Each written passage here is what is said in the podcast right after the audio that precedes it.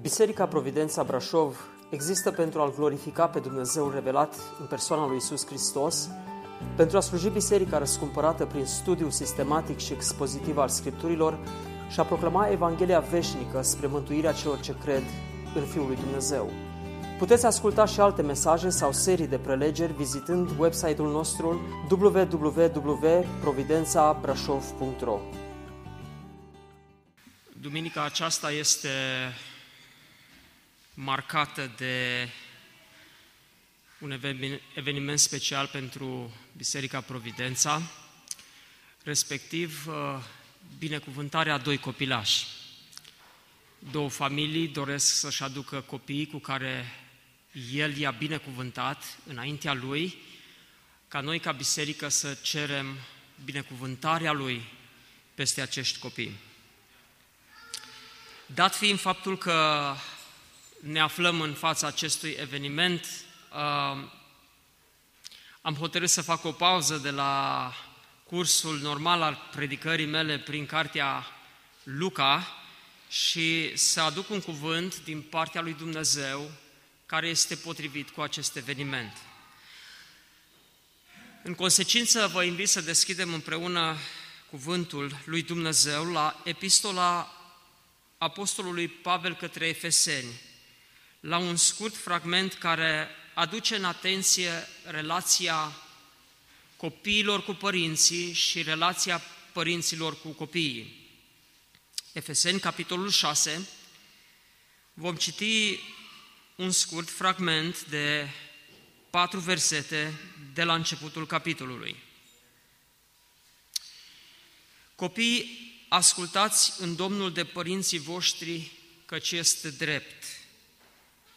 Să cinstești pe tatăl tău și pe mama ta este cea din tâi poruncă însoțită de o făgăduință, ca să fii fericit și să trăiești multă vreme pe pământ. Și voi, părinților, nu întărâtați la mânie pe copiii voștri, ci creșteți-i în mustrarea și învățătura Domnului. Amin. Dacă ar fi să predic textul acesta, este posibil să apară un risc.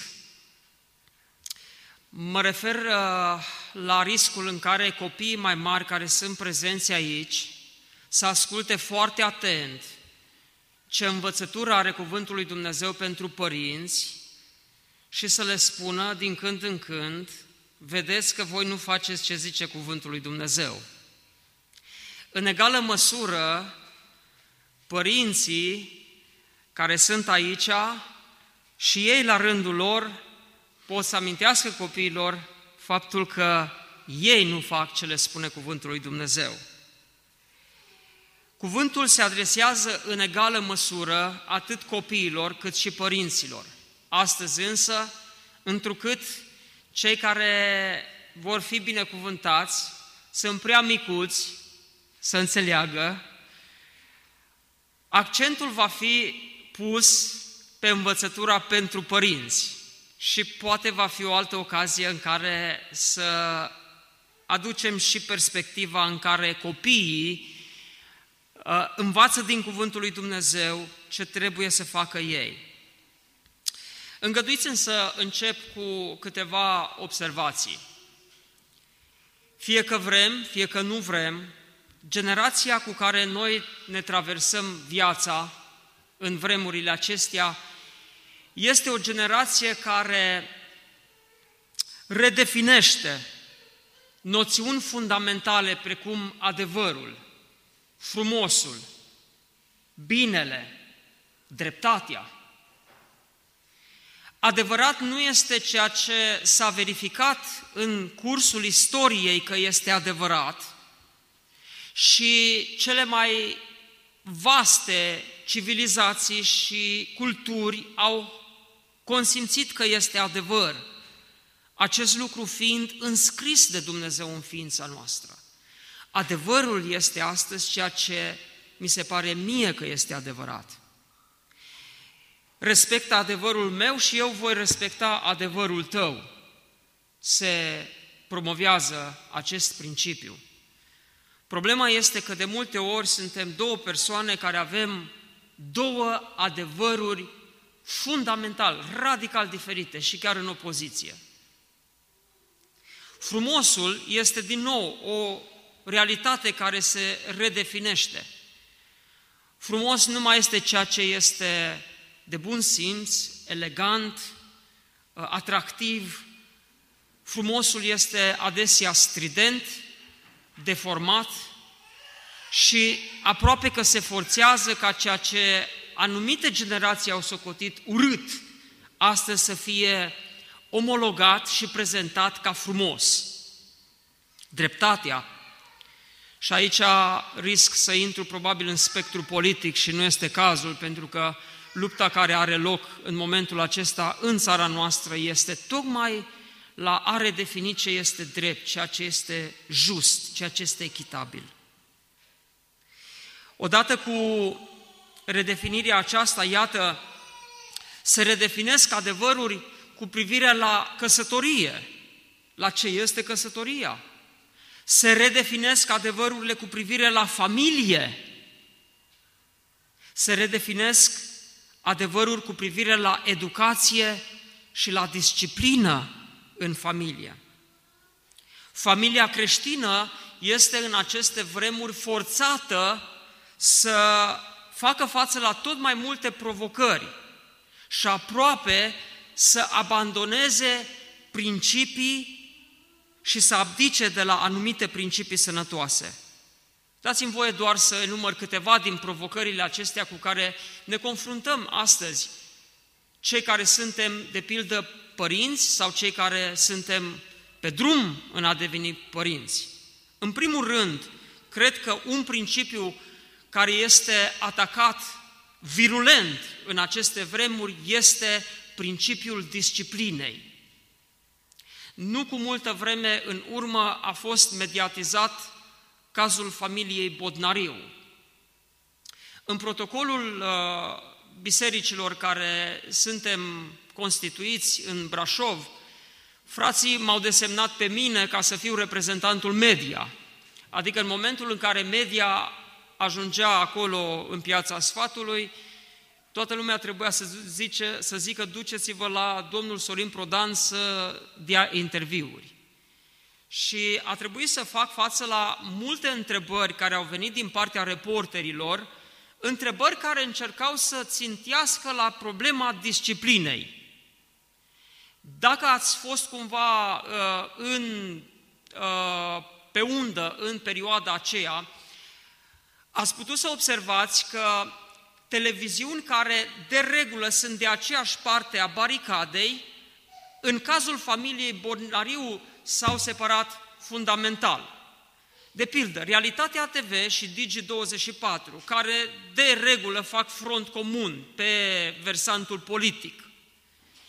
Când s-a analizat cazul familiei Bodnariu, una din televiziuni erau pentru a acuza și a ținti la abuzurile statului norvegian care au luat copiii familiei Bodnariu prin abuz, în schimb, televiziunea Digi24 țintea la abuzurile familiei Bodnariu și cumva uh, subliniau faptul că ceea ce s-a întâmplat acolo finalmente a fost, a fost bine.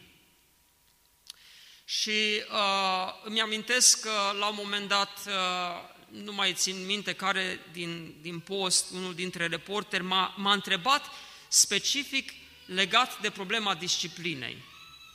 Și am ținut să subliniez faptul că există o problemă în, în privința faptului că orice formă de disciplină astăzi tinde să fie con, uh, uh, privită ca abuz.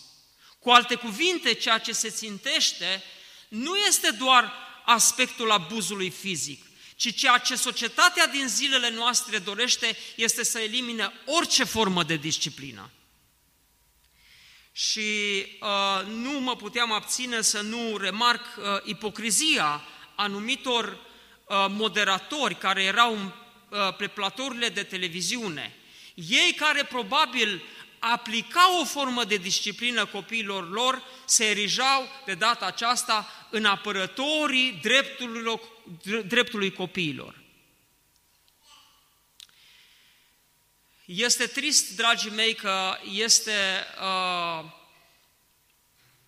pentru familia creștină vremea aceasta de, de, de decizii, de hotărâri. Câteodată în sânul familiei sunt păreri diferite cu privire la disciplină. Soția și soțul nu sunt pe aceeași pagină când este vorba de a-și disciplina copiii. Și vreau să vă spun ceva. Eliminăm disciplina, eliminăm disciplina și nu facem altceva decât să punem drojdia nebuniei în inima copiilor noștri.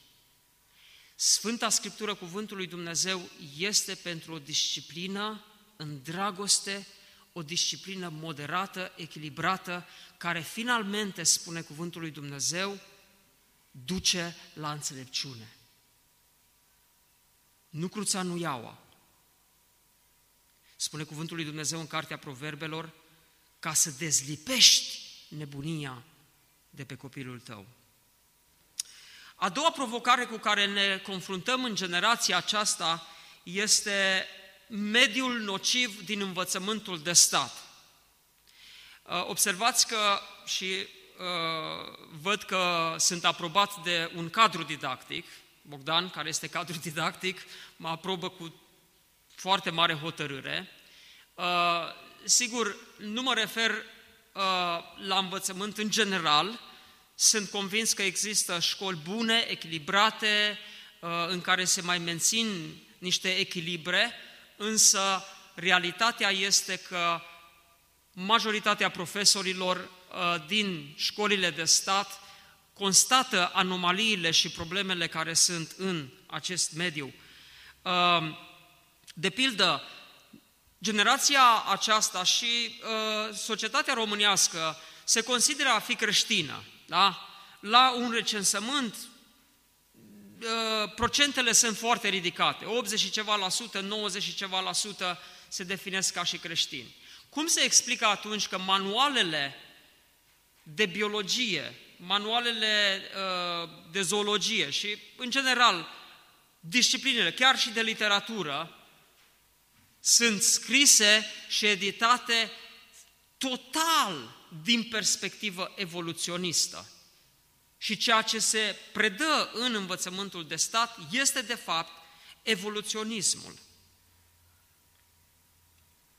Mai mult decât atât, iată, uh, să știți că această campanie împotriva identității sexuale a copilului nu mai este o chestiune care uh, este departe de noi, undeva în alte țări, ci agenda aceasta de ștergere a diferențelor clare pe care Dumnezeu le-a definit între ceea ce înseamnă sexul masculin și sexul feminin, băiat și fetiță, este chiar aici. Și ne vom confrunta tot mai des cu problema aceasta până când vom vedea că uh, ni se va pune în față ori acceptăm ceea ce învățământul de stat promovează, ori trebuie să abandonăm, să retragem copiii. Ca să nu mai spun ceea ce se întâmplă în școală, presiunea de, de grup, copiii care vin cu telefoane la școală și au acces nelimitat la acestea. Fiind vorba de aceasta, aceasta este din nou o provocare în ceea ce privește accesibilitatea copiilor noștri la ceea ce uh, tehnicienii din zona media numesc gadgets, gadgets, adică tot felul de aparate da? Și nu mai gândiți-vă puțin, înainte aveam radio și televizor. Și predicatorii aveau o problemă cu radio la început, mare problemă. Astăzi radio este aproape inofensiv, da? Într-o anumită privință. Uh, dar televiziunea, wow! Dar gândiți-vă cum au evoluat lucrurile. Televiziune, iPod, CD player, telefon smart, tabletă, computer. Și cred că mai sunt câteva de adăugat pe care eu nici nu le cunosc. Uh, ceasul ăla care deja este ca un, uh, cum îi spune? Smartwatch. Gândiți-vă și toate acestea, dragii mei, în mai mare sau în mai mică măsură le avem în casele noastre. Și lupta aceasta a copilului, lasă-mă să mă uit la asta, lasă-mă să mă uit la asta, ă, te uimește cu un copil la doar 2-3 anișori, știe să deschidă tableta, știe să se ducă, să apese, au o intuiție fenomenală în domeniul acesta. Și noi vom crede la un moment dat că le punem tot felul de parole și nu știu ce și ei știu perfect cum să evite parolele și să ajungă la informație. Da? Industria jucăriilor, o mare altă provocare. Gândiți-vă dacă înainte aveam să cumpărăm copiilor noștri săbiuțe și arcuri în zona armelor, astăzi Uitați-vă cu ce fel de arme se joacă copiii noștri. Arme sofisticate, uh, mitraliere cu lunetă. Uh, jucăriile sunt așa construite că ai sentimentul că ai o armă reală în mână. Zgomotele, sunetele pe care le scot, ca să nu mai zic că se, de, se depășește zona realului și se ajunge în zona aceasta a spați, uh, SF-ului, spy, uh, cum le se numesc, săbile astea, uh, cyber sword sau tot felul de lucruri care nu ți-ai fi imaginat uh, că, că, se, că pot avea loc. Industria Lego-urilor. Wow! Copiii sunt fascinați, atrași de Lego. Deși par inofensive, costurile nu sunt inofensive, vă spun eu te uiți la niște piese de plastic care au prețuri fenomenale, 3-4 piese acolo care costă 60 de lei și copiii sunt înnebuniți, intră în Oșan și este primul loc pe care vor să-l viziteze. Jocurile video. Jocurile video, care sunt, de exemplu, acolo în Oșan, dacă treci pe lângă zona aceea unde sunt jocuri video și te uiți la ce se joacă copiii, stau cu telecomenzile alea în mână, care au o denumire specială, și uh, trag acolo, ucid, sânge, uh, țâșnește peste tot. Uh, trei, patru copii în spatele celor care se joacă acolo. Și acesta, dragii mei, nu este decât un inventar sumar la ceea ce reprezintă astăzi provocările pentru familii. Ei bine, întrebarea este cum navigăm noi în mijlocul acestor provocări? Cum navigăm noi ca familii și cum navigăm ca părinți în mijlocul acestor provocări? Pentru că realitatea este, dragii mei, părinții se confruntă zilnic, în fiecare zi. Nu sunt doar sezoane sau momente din când în când cu care, în care ei fac fața acestor provocări, ci zilnic au față, fac fața acestor provocări. Pentru Marian și Iulia nu este ceva nou, pentru Vali și Mădălina, astăzi sau de când Domnul i-a binecuvântat cu un copil, trec de la ceea ce era doar teorie pentru ei la ce este practică. Toate acestea se vor regăsi în viața voastră și în dinamica familiei voastre. Ca părinți, noi trăim sentimente diferite. Pe de, pe de o parte, trăim sentimentele acelea de bucurie, de dragoste pentru copiii noștri. Stai și privești pe copii, cei care au cel puțin doi, cum se joacă și îți vine să-i mănânci. Cât sunt de dulci, cât de uh, când, cum știu ei să-și ceară drepturile și copii de, iată, uh, câteva luni de zile știu să-și moduleze vocea și să o facă mai plângăreață dacă vor ceva. Sau deja creierul lor lucrează și știu maniere, modalități de accesibilizare a ceea ce ei doresc. Pe de altă parte, alți părinți se confruntă cu îngrijorări Probabil copiii au o boală, au o problemă și bucuria este amestecată cu o ușoară tristețe, frustrări, frustrările care vin cu încăpățânarea copiilor de a vrea ceea ce ei vor. Sentimentul meu este, dragii mei, câteodată că încerci ca părinte să stai în fața copiilor și să, să încerci să-i oprești de la direcția în care ei vor să meargă. Și cu cât încerci să-i oprești, cu atât mai hotărât și mai abitiri ei vor să meargă în direcția respectivă. Descurajare.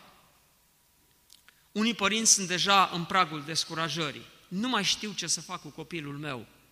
Tot ceea ce vrea el este în opoziție cu ceea ce vreau eu. Și problema se, se acutizează atunci când trebuie să vii cu copiii tăi în spațiul public. Aici este una din cele mai mari provocări. De ce? Pentru că acasă te descurci cum te descurci.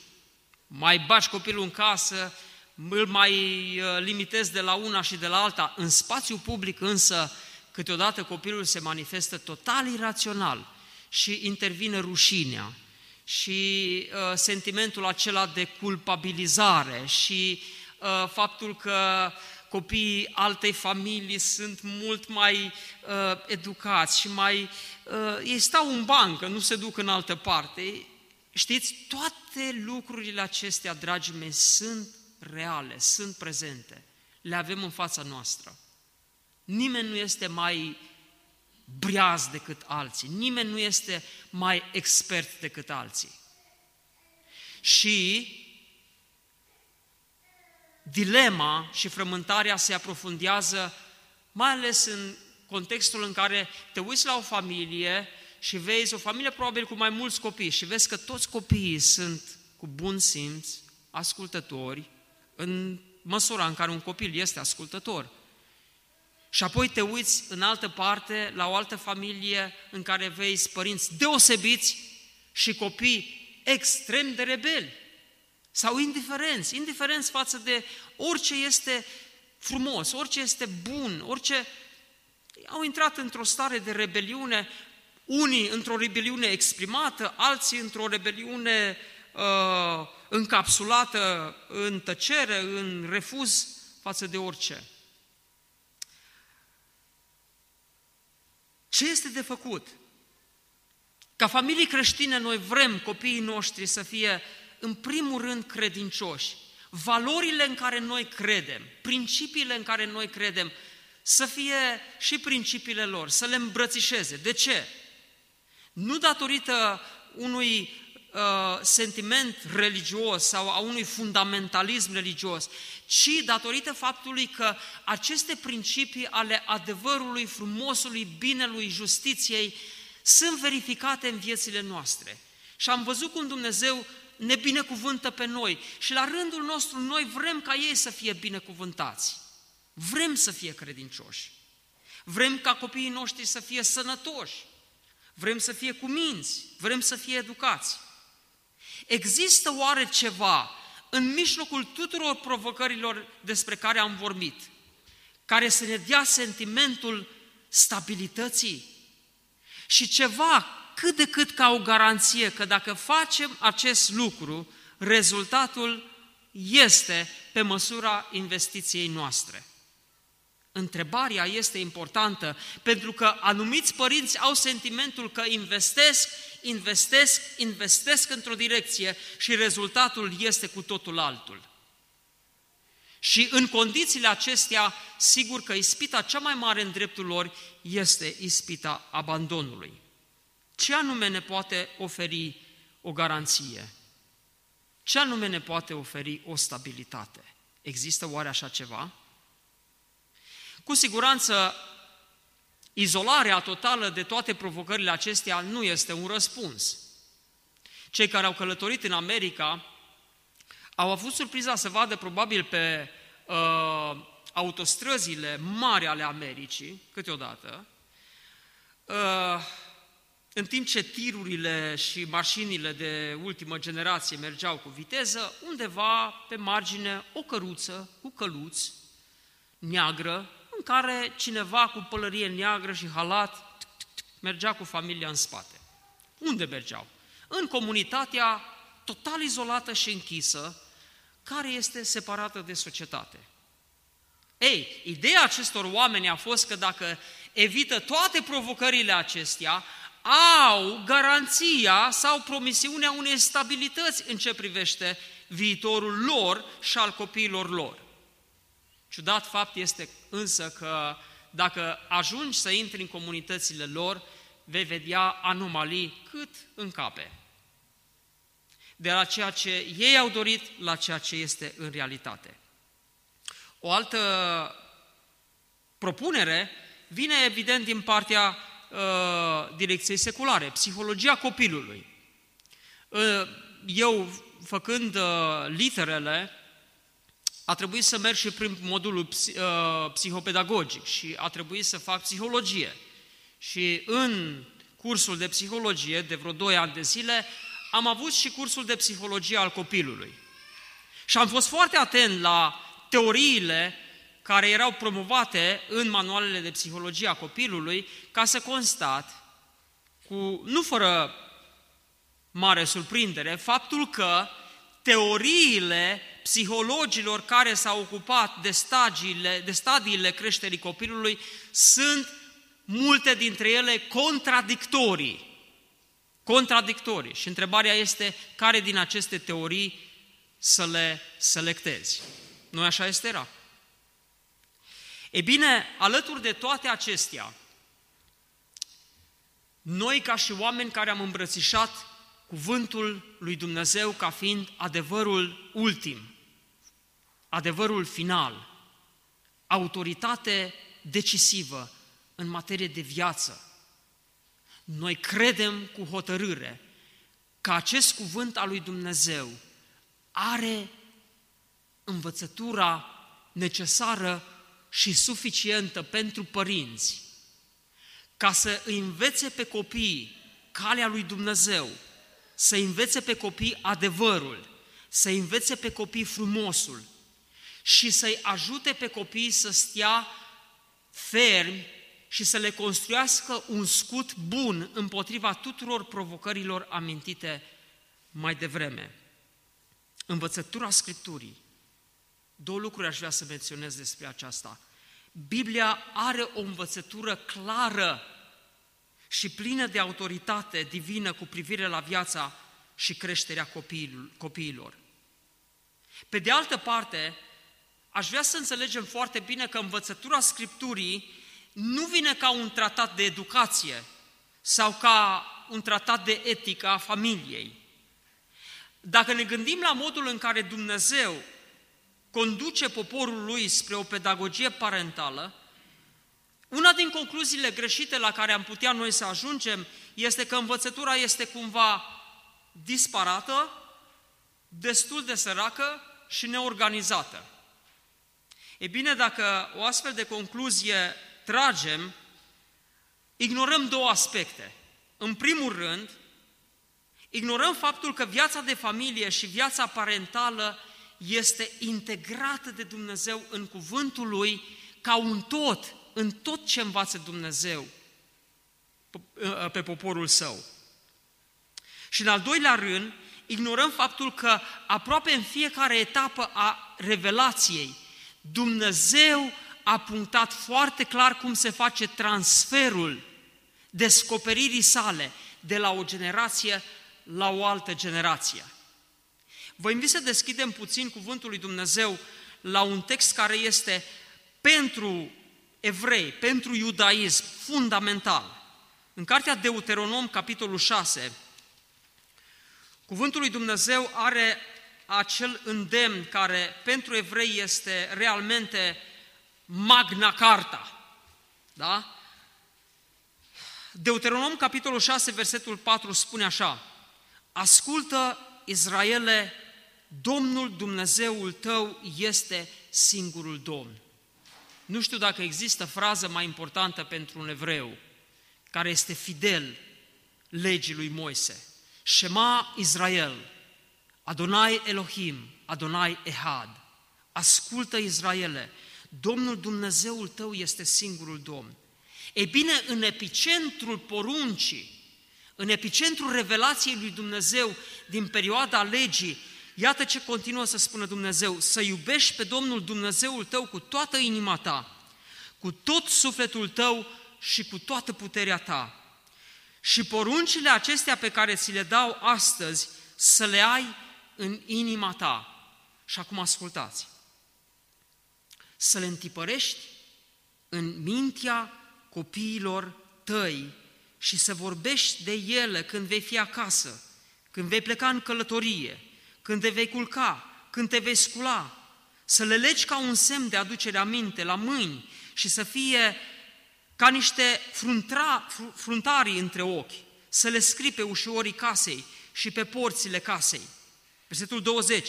Și când fiul tău te va întreba într-o zi, ce înseamnă învățăturile acestea, legile acestea și poruncile acestea pe care uh, le-a dat Domnul Dumnezeul nostru, să răspunzi fiului tău. Noi eram robi ai lui Faraon în Egipt și Domnul ne-a scos din Egipt cu mâna lui cea puternică. Domnul a făcut sub ochii noștri minuni și semne mari și nenorocire împotriva Egiptului, împotriva lui Faraon și împotriva casei lui. Și ne-a scos de acolo ca să ne aducă în țara pe care a jurat părinților noștri că ne-o va da. Domnul ne-a poruncit atunci să împlinim toate aceste legi și să ne temem de Domnul Dumnezeul nostru ca să fim totdeauna fericiți și să ne țină în viață cum face astăzi.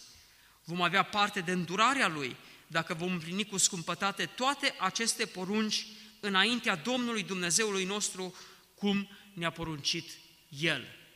Dacă a existat un mandat edenic în care Dumnezeu a spus, creșteți, înmulțiți-vă și umpleți pământul, Dumnezeu a avut întotdeauna pentru familie și pentru generații care vor urma un mandat sinaitic. Și mandatul acesta spune așa, ceea ce eu îți descoper ție, ca om, ca părinte, este ceea ce tu trebuie să transferi generației următoare. Și lucrul acesta trebuie să aibă loc zilnic. Nu este un moment anume când faci transferul acesta, ci prin viața ta, prin pilda ta, prin tot ceea ce faci, faci transferul acesta al descoperirii, al revelației lui Dumnezeu. Și îngăduiți-mi, dragii mei, în această a doua parte a mesajului, să vorbesc despre câteva lucruri pe care, dragii mei, generația aceasta și poate și alte generații tind să le uite, câteva principii pe care noi tindem să le uităm, chiar și ca unii care îmbrățișăm adevărul lui Dumnezeu ca fiind fundamental și ultim. Un prim principiu pe care tindem să-l uităm este tocmai acest principiu al învățării. Tocmai această practică bună, sănătoasă a învățării copiilor noștri. Ce facem în contextul acesta? Iată ce facem. Cedăm dreptul acesta și mandatul acesta pe care Dumnezeu ni l-a dat nouă, îl cedăm societății seculare. Și copiii noștri care sunt puși în grădiniță de la ora 8 dimineața până la 4 seara, da?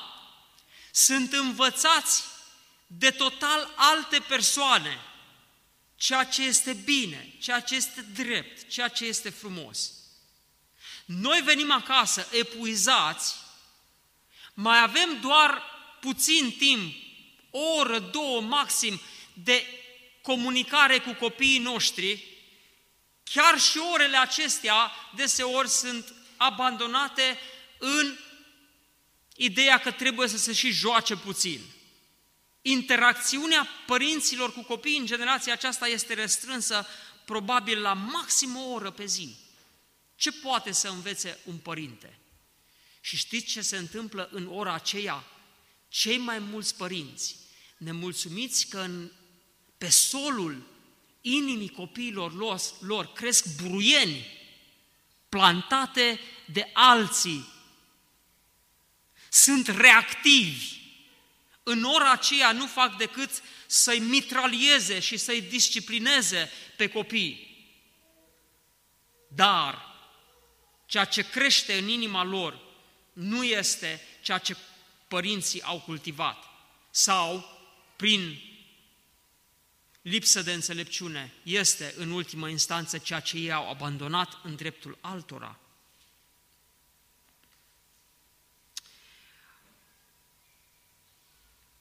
Cedăm apoi adesea dreptul de a învăța pe copiii noștri și responsabilitatea de a învăța pe copiii noștri bisericii. Și am spune, wow, uite ce bine că în sfârșit Biserica Providența a stabilit să fie un timp alocat copiilor în care ei pot să învețe. Înțeleg rațiunile. Am stat și ne-am frământat foarte mult. Ce să facem? O perioadă am ținut copiii împreună cu noi în sală, deși probabil pentru ei multe lucruri nu sunt, am spune în ghilimele, relevante și cumva în consens, consensul mai multor părinți am găsit că este bine să învețe un verset, un cântecel în timpul acesta. Adevărul poate fi mai mult într-o parte sau în cealaltă, n-are, n-are importanță, dar ceea ce este fundamental greșit, dragii mei, știți ce este?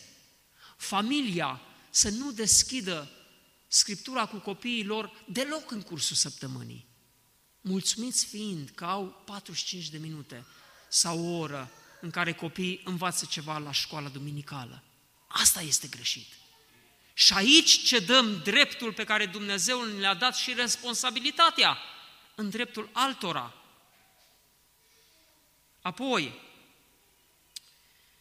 cedăm dreptul acesta uh,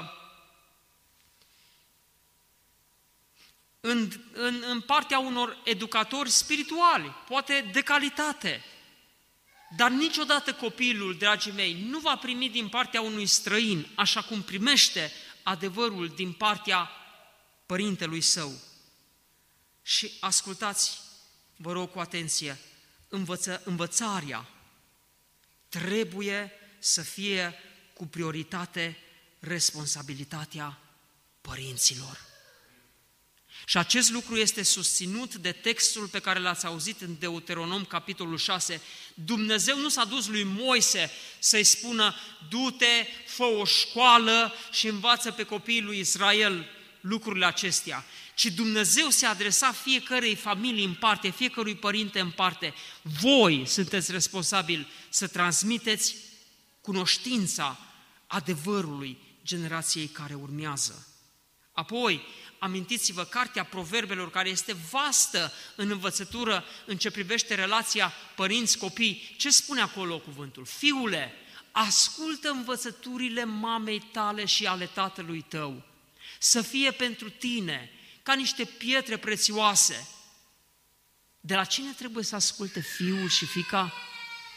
De la părinte, de la mamă, de la tată. Învățăturile acestea, dragii mei, noi în mod intenționat, noi trebuie să le transmitem copiilor noștri.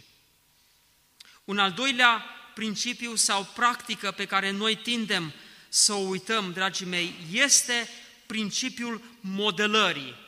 Și textul pe care l-am citit din Efeseni, exact la acest principiu se referă. Și voi, părinților, nu întărâtați la mânie pe copiii voștri, este exact ce se, se întâmplă în cazul părinților care nu învață, care nu investesc, dar din potrivă au pretenții și au așteptări din partea copiilor și exasperează cu așteptările lor, dar nu și-au luat timp în ceea ce spune partea a doua, ci creșteți-i în mustrarea și învățătura Domnului. Creșterea copiilor trebuie să fie într-un echilibru, ne spune cuvântul lui Dumnezeu, mustrarea și învățătura. Ori de câte ori mustrarea este mai accentuată, produce întărâtare la mânie. Ori de câte ori este doar învățătură, fără mustrare, rezultatul va fi tot mânie. De aceea, acel, acea conjuncție și este cea mai importantă din rândul acesta creșteți în mustrarea și învățătura Domnului. când mustrarea și învățătura, când disciplina și învățătura sunt egal administrate, ponderat și cu dragoste, copilul crește în ascultare de părinți și de Domnul. Altfel, vă spun ca unul care falimentează destul de mult în privința aceasta. Altfel, dezechilibrele acestea nu produc decât mânie și întărâtare în inima copiilor noștri. Ted Tripp, un autor care a ajuns cunoscut printr-o carte intitulată Păstorind o inimă de copil, a călătorit mult, a ajuns chiar și în locul acesta și a vorbit de la acest uh, pupitru în fața noastră. A scris o a doua carte pe care a intitulat-o foarte interesant, Modelând o inimă de copil. Prima carte, Păstorind o inimă de copil, a doua carte, Modelând o inimă de copil. Cartea este foarte potrivită. Uh, el se referă în această carte la învăț- învățarea perseverentă, la perseverență, nu la niște dezechilibre în care învăț în anumite zile pe copii, apoi urmează o pauză de o săptămână sau de luni de zile și nu mai există interacțiune, nu mai există moment în care vii cu copilul, să-i citește poveste, să-i explici niște lucruri frumoase, niște principii sănătoase și așa mai departe. Învățarea perseverentă. A doua componentă a modelării copilului, copiilor noștri uh, este corectarea în dragoste. Nu corectarea cu mânie și frustrare, ci corectarea în dragoste. Părintele este primul care în momentul în care copilul se enervează, părintele este primul care trebuie să se liniștească și apoi să urmeze procesul disciplinei sau al învățării, corectarea în dragoste. Și în al treilea rând, poate unul din cele mai importante, este pilda, modelul în viața personală. Pentru că aici este fractura cea mai mare, dragii mei, în a învăța, poate a fi consecvenți, poate a face multe lucruri din ceea ce am vorbit, dar să lipsească exemplul nostru de fiecare zi. Copiii noștri sunt cele mai bune radare care detectează anomalia între ceea ce le spunem noi și ceea ce facem noi. Și ei vor crește cu această fractură, cu această dilemă în minte. De ce eu trebuie să fac ceva ce părinții mei nu fac? Nu? De ce eu nu trebuie să mă enervez când mama și tata se enervează? De ce eu nu trebuie să mă uit la anumite materiale video când mama și tata se uită? De ce eu n-am voie când țip să-mi dea telefonul, să nu-l am și eu, când poate părinții mei stau pe Facebook și se uită la tot felul de programe ori întregi. Dragii mei, este cea mai mare anomalie cu care ne distrugem copiii. Dumnezeu să aibă milă de noi. Și ultimul principiu pe care aș dori să-l subliniez este un principiu sau o practică care s-a uitat cu trecerea timpului, cu trecerea anilor și a generațiilor. Rostirea binecuvântării peste copiii noștri. În 2005 am avut privilegiul să ajung uh, într-un loc în care aveam să-l cunosc pe un om pe care Dumnezeu îl folosește în generația aceasta cu putere, uh, pastorul și autorul John Piper. Fără să știu eu, am fost cazat în familia unui păstor din această biserică, din orașul uh, Minneapolis, statul Minnesota, în nordul Americii. Uh, era familia păstorului, uh, care se ocupa de copii în biserica Betleem. Uh, și am început să discutăm avea vreo trei sau patru copii și, uh, deși eram tânăr atunci, ochiul meu a fost atent la câteva detalii uh, care aveau loc în cederea mea acolo în casa lor. când eram invitat la masă și stăteam împreună și mâncam împreună, când aveam un timp pe care familia aceasta l-a păstrat cu consecvență, în care în salon ne adunam cu toții și uh, păstorul citea ceva din Scriptură și avea loc o scurtă interacțiune. Cu consecvență făcea lucrul acesta de ani de zile. Însă, la un moment dat, uh, după ce s-a terminat timpul acesta de ședere la o discuție frumoasă în lumina Scripturii, unul dintre copii a spus, uh, și era destul de mărișor, undeva la 16 ani, 17 ani, uh, tati, eu trebuie să mă duc la antrenament. Și a spus, da, a, da, trebuie să fie acolo la timp. Bine. Copilul s-a ridicat, s-a îndreptat spre ușă să-și ia un uh, săculeț de ăsta în care își ținea echipamentul și tatăl a venit, s-a ridicat, a, a întins mâna peste el și a rostit binecuvântarea. Domnul să te binecuvânteze, să te păzească. Și a citat ceva din Cartea Psalmilor, cred că, frumos, l-a binecuvântat, a dat o îmbrățișare și copilul a plecat. A doua zi dimineața, când copiii au trebuit să meargă la școală, toți erau în hol, îmbrăcați, pregătiți să meargă la școală, el a întins mâinile peste ei și a binecuvântat. Am rămas plăcut impresionat de lucrul acesta. L-am întrebat uh, de unde rostește el binecuvântarea? Și mi-a spus așa, zice, am un manual pe care l-am, l-am făcut. Și într-adevăr, editase un manual de vreo 50 și ceva de pagini în care erau fragmente din Scriptură pe care el le-a memorat și nu stătea așa ca, știi, un preot sau ceva să-i citească o slujbă, ci omul acesta cunoștea binecuvântările acestea pe din afară, întindea mâinile și își binecuvânta copiii. Practica aceasta a fost de generații în poporul lui Dumnezeu. Și Dumnezeu a spus așa, așa să binecuvântați pe copiii lui Israel și să le ziceți, Domnul să te binecuvânteze și să te păzească. Și atâtea binecuvântări pe care noi le putem da, dragii mei, copiilor noștri. Și vreau să vă spun ceva. Vă aduceți aminte când Iacov și-a binecuvântat pe cei 12 copii? Tot ce a rostit Iacov în binecuvântările acelea au avut loc în viața copiilor lor. Ce este aici? Magie? Nu, nu. Este ceva pe care Dumnezeu a dat, ceva ce Dumnezeu a dat. Și în actul binecuvântării este ceva, este o putere de la Dumnezeu. Noi când ca biserică astăzi vom binecuvânta pe cei doi micuți, pe Elia și pe Samuel, rostirea binecuvântării de către biserică are o putere de la Dumnezeu. Nu că este ceva în noi prin care noi facem ceva să fie binecuvântați, o putere mandatată în noi ca persoane. Nu! Este ceva în actul binecuvântării, în actul rostirii binecuvântării.